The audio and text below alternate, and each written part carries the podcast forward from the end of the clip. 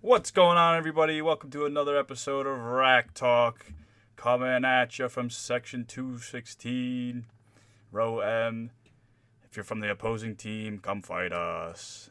You heard it here, baby. 24 hours till tip-off. Minnesota fans, if there even are any of you, that's where you're going to come find us. Rules is 2v2, no weapons, neutral parking lot, baby. Come fight us. And today we got a special guest with us. Kimby, say what's up to the folks. What's going on, everybody? Glad to be here. Glad to have you. Glad to see you on the show here, Chris. Yes, sir, baby. All right, so today we're gonna do an Iowa recap. We're gonna talk a little bit about Steve Pikiell potential lifetime contract. Dylan Harper's released his top 5 schools, and we're gonna do a preview of Minnesota. So let's kick it off with the Iowa recap. Austin, what can you take away from the Iowa loss? Well, I know you didn't really get a chance to catch the entire game, but luckily I suffered through the entire thing. So, you know, this was not a great game for Rutgers defensively. They looked a little weaker around the perimeter. Iowa shot a pretty staggering 50% from three, pumped in 29 points from the stripe as well, which, you know, Pikiell always says can't defend the free throw line. Rutgers tried playing aggressive defense, got caught fouling a whole bunch. Iowa's got some height. Their length gave them the advantage from the outside, and, you know, tough one there. You know, giving up 93 points, most they've given up by far all season. Got swept by the Hawkeyes here in the regular season schedule. I just don't think they're a very good matchup for Rutgers, and honestly, I just don't want to see them in the Big 10 tournament. Keep them away from Rutgers as far as possible. Let somebody else take care of them, and we'll beat up on Purdue.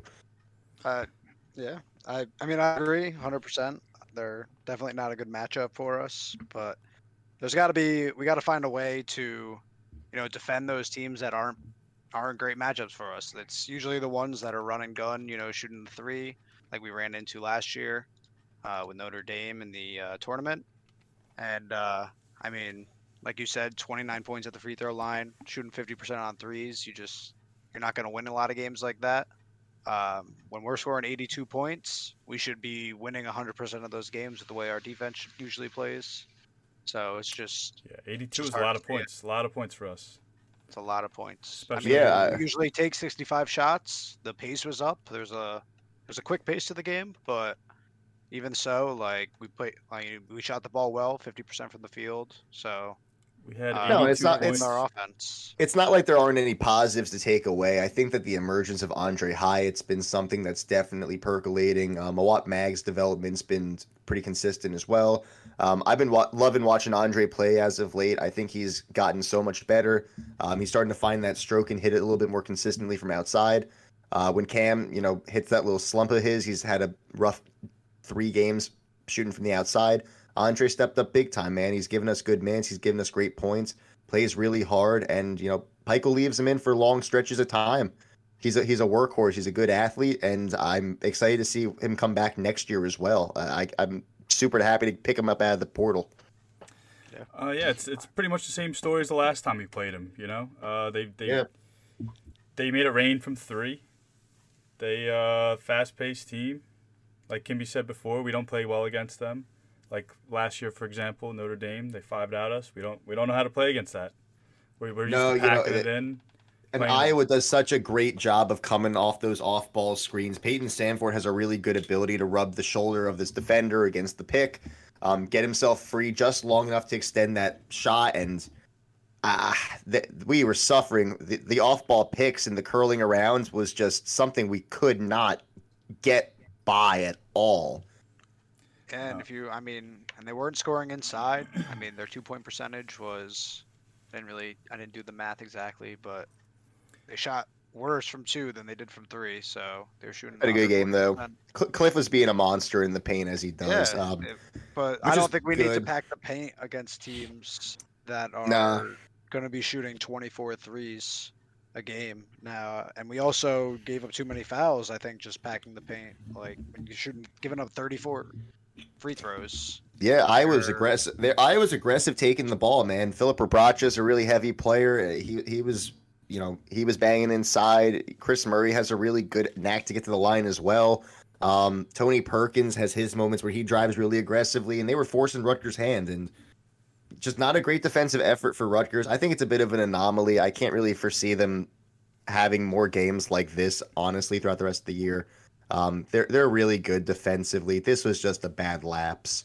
It's just something we need to improve on come tournament time, because there's a lot more teams out there. You know, some no-name teams. If Rutgers runs into a no-name team that's a run-and-gun style, they could dismantle us. And yeah. Just gotta learn from it, get better, be ready for the next. All right. Speaking of which, let's move on to the next topic, Rick. All right. We got a potential Steve Pikiell lifetime contract coming up. Yeah. He deserves it. He deserves it. Yeah. He's the man. My gut instinct here is, yes, good match made in heaven right here for Rutgers and Steve Pikiell. It's a really good story. You know, Steve Pikiell works really hard, had a lot of success at all of his previous programs, had success at GW, had success at Stony Brook, you know. Won the league with Stony Brook being the best offensive team one year, one being the best defensive team another, and he really, really wanted the job, and he told Pat Hobbs, you know, he'd walk up and down the turnpike to get it. Just a guy that was willing to, you know, lay it all out on the line to take over for the spot in quote-unquote where coaches go to die. But he's alive and he's kicking, man, and as of right now, the contract, I believe, extends him from the 29-30 season. He's guaranteed $29.5 million. There is, of course, you know, the contingency for him to have retention bonuses plus, you know, the bonuses based off of winning games in the NCAA tournament. But the lifetime contract, Steve Pikiell, Rutgers University, if this man can continue to do what he's been doing, I say go all in and do it. 100%. He needs to be like Tom Izzo, like, keep him around. He's got to be here a long time. He built the program up to what it is, and he you know, with all the potential coming in with Ace Bailey and potentially Dylan Harper, you know, you never know what's gonna happen. So we've got to keep him around. Let him keep doing it. Big things will happen. Exactly. He obviously has a good strategy going. Obviously trending. He's always trending upwards every year. Just keep getting better and better. As a head coach for Rutgers, he's 112 wins, 98 losses, above 50% with over 200 games. Something that he's done for us is he's given our team a basketball identity, which is something we didn't have before. You know how Iowa's identity is, yeah, they can shoot the long three and they're great shooters, or you know, you see these unbelievable athletes in, you know, Kentucky or Kansas, and then, you know, Rutgers' identity is going to be that team that's just going to outwork you. They're going to outgreed you. They're going to grab more rebounds. They're going to play incredible defense that can switch between the man and the zone seamlessly. You got to be a really smart player to play for Steve Pikiell. Yep. You know, the guys he has playing on his team are no dummies. These guys are running complex defensive rotations here and there, and you can tell that every single one of them knows exactly where to go. If their man beats them by a step, and the replacement comes, they're immediately shooting out to go find the open man. It's not even a thought. It's just ingrained into them at this point, and that's our identity. Defense just ingrained inside your head until your hand is just in your opponent's face constantly. That is such a great point, Miller. The defensive identity. We know what we are. We have a focus. Just keep building upon it.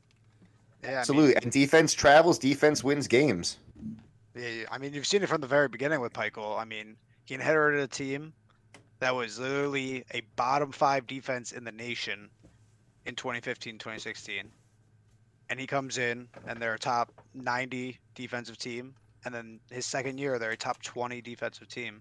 That doesn't just happen without great coaching and, you know, knowing what you need in a team. So I think he's built it from the start for what he wants, and it's only going to keep going. He's recruiting the same kind of guy.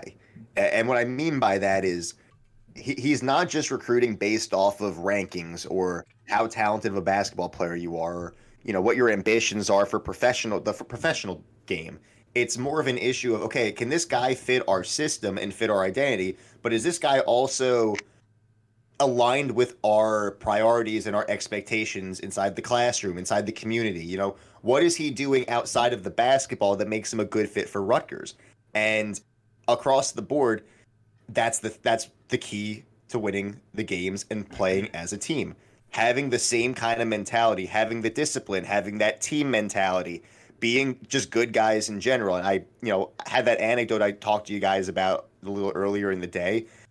You know, I've already spoken about Cliff donating NIL money and Paul doing his, you know, foundation. Another one of our core club members, Dave White, really nice guy, told me a story about how he wins like a Geo Baker signed jersey in a raffle. And he's like, and I think that, you know, I'm going to get it delivered by the university. He goes, Geo Baker drives to my house. Oh, Geo Baker's a great guy. To deliver in person, and he turns around and he's showing me videos of his two young sons playing hoops in the driveway with Geo Baker. You know, like, who does that? I love Geo Baker. Those are the kinds of guys that Pikiell gets, and those are the kind of guys that the community loves, and that's the kind of guy you want on your team, man. It's the kind of guy the community loves, but the rest of the Big Ten hates. Yeah, especially if you're from Indiana. Yeah, who's your daddy? All right, speaking of Indiana. Yeah, speaking of Indiana. Dylan Harper dropped his top 5 college schools. The list is in no particular order. Auburn, Duke, Indiana, Kansas, and Rutgers. That they are, baby. 10 years ago, you were to hand me that list, I would be so confused. I'd be like, where Rutgers come from? Oh, my God. Well, now they freaking do. Now they do. Rutgers might be the favorite. If I had to really break it down based off of my mysterious intel that I'm not going to actually get into, so take this with a grain of salt. Honestly, like, don't lean into this super heavy. It's all speculation. From what I've heard, the top 3 choices as of right now are Duke, Rutgers, and Indiana. Auburn's at the bottom of the list. I'm not exactly sure where Kansas falls in, but the real race is going to be between Duke and Rutgers. Pikell's been recruiting Harper really aggressively. He's been attending a lot of high school games. He's encouraged the Rutgers Nation to come out and support the high school games as well. The Riot Squad travels to the games to support him. Have you been there? I have, actually. I went to go watch him play against Camden, another really, really good team. Harper dropped 36. Unbelievable. And, you know, I had the entire Don Bosco JV team sitting behind me. I was with my roommate, Scotty. And they're, like, talking about him, like, yo, look. Like, that entire group of guys up there, like, all those Rutgers guys, they're literally here just for Dylan. That's awesome. You know, where do you see that support anywhere else? You don't. I know that Duke is a blue blood, and it's a great program, and Cameron's an awesome environment to play in, but they're not the same. It's not the same. Like, it's not Coach K. Like, yeah. Not Coach K, like, Duke anymore. They've been losing games this year. The teams that Rutgers has beaten, and, you know, like. Rutgers bodied Wake Forest, and then Wake Forest just turned around and smacked Duke right afterwards. Duke is actually about to beat Wake Forest right now. Are they now? Yeah, with 42 seconds left. They're up by... What's the score? 73-66. That's kind of case, yeah.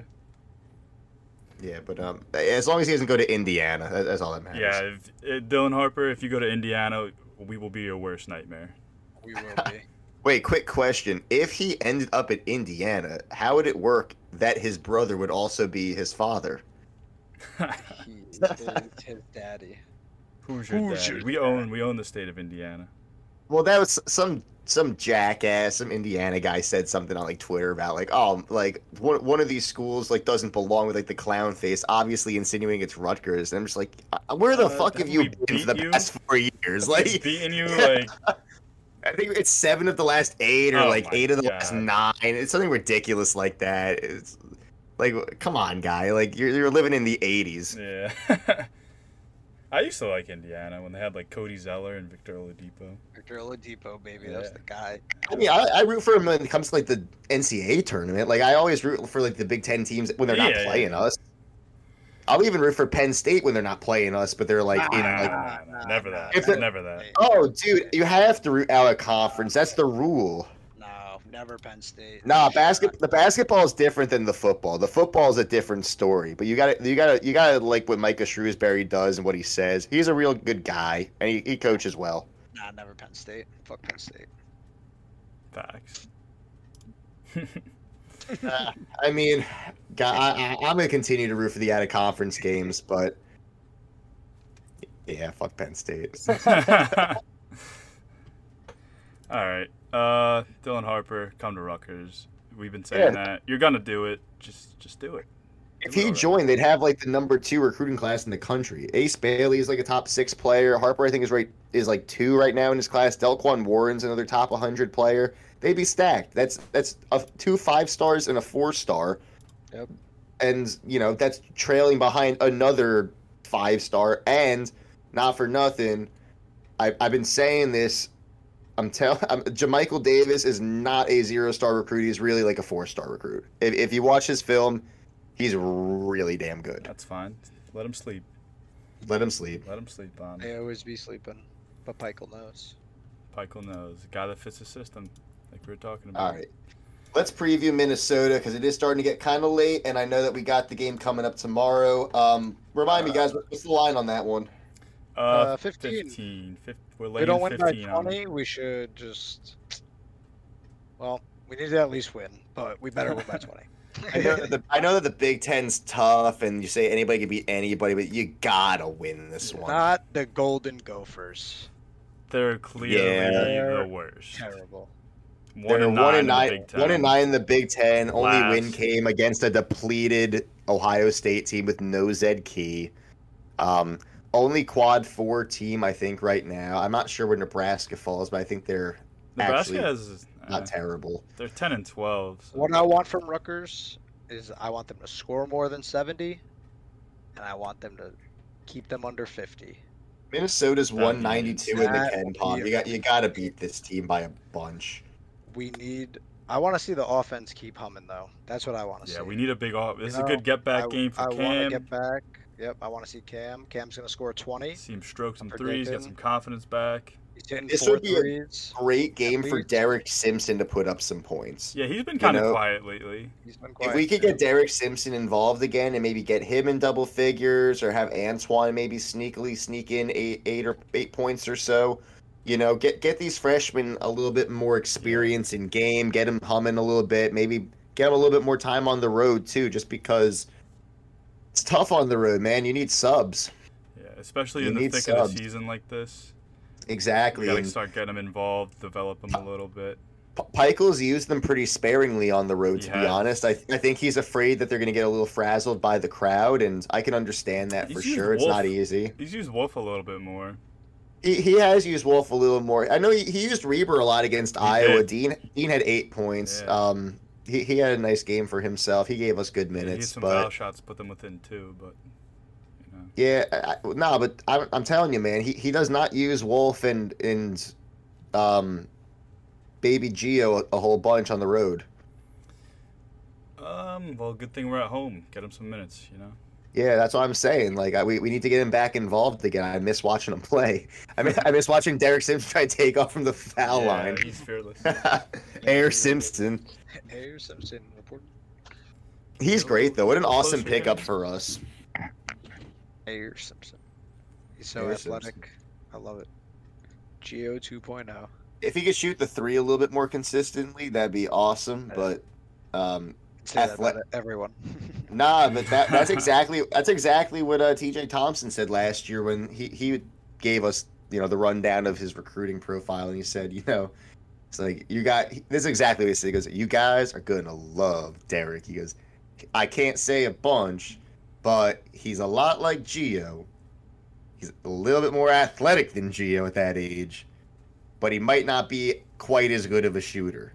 And it was just spot on. It was just spot on. Like, this is he's exactly right, though. He hits the step back. It's scary how close it looks, honestly, sometimes. Yeah, let's get him involved, get him going. He's been a little quiet.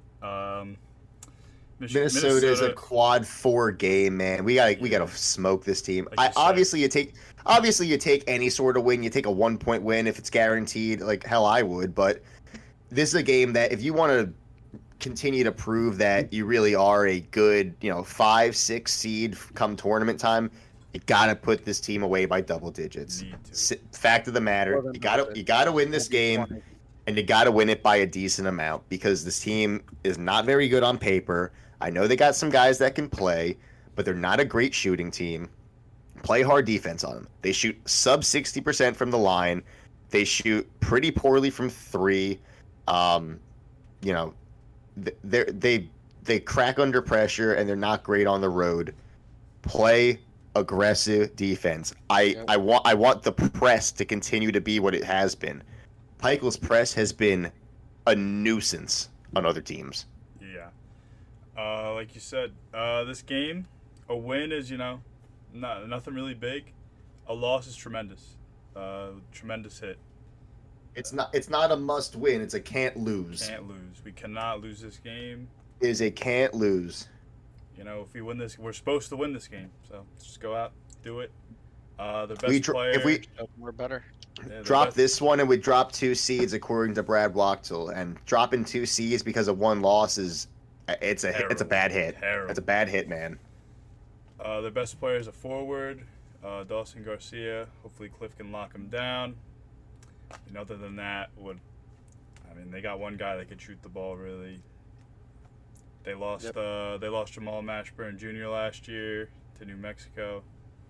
Oh, and they also lost Peyton Willis too. And he was their shooter. Or, Willis, right. This is year two of the Ben Johnson era. Last year. Oh my God, that was terrible. Dude. He was just making it rain, hitting some bombs from deep. That was insane.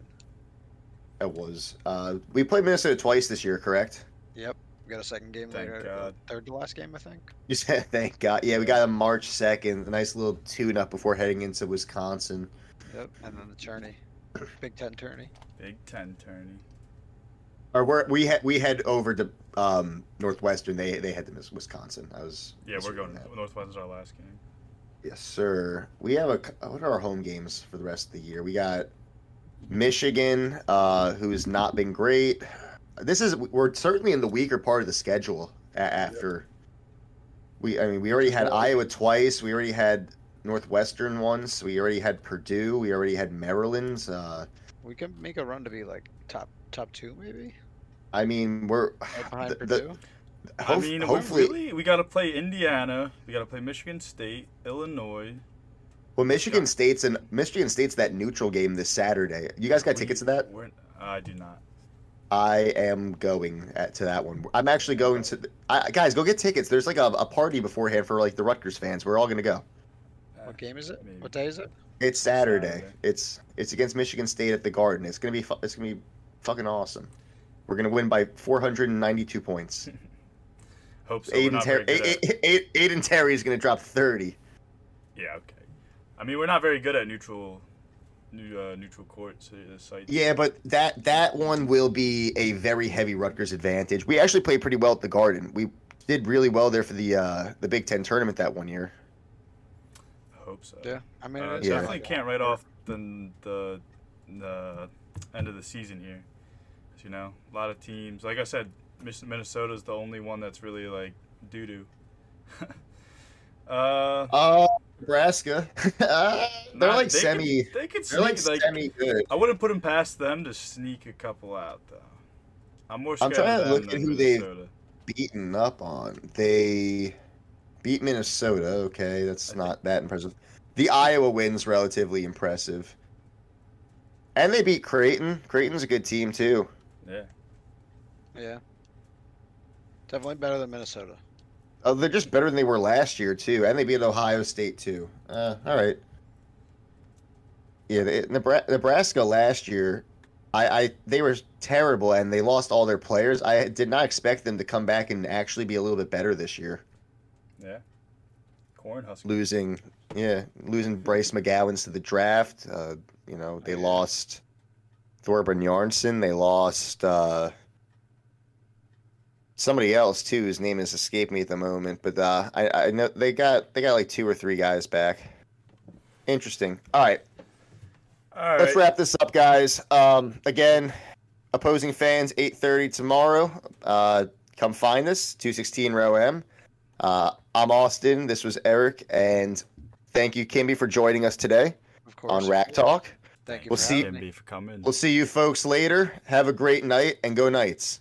Go Knights, everyone. Go Knights.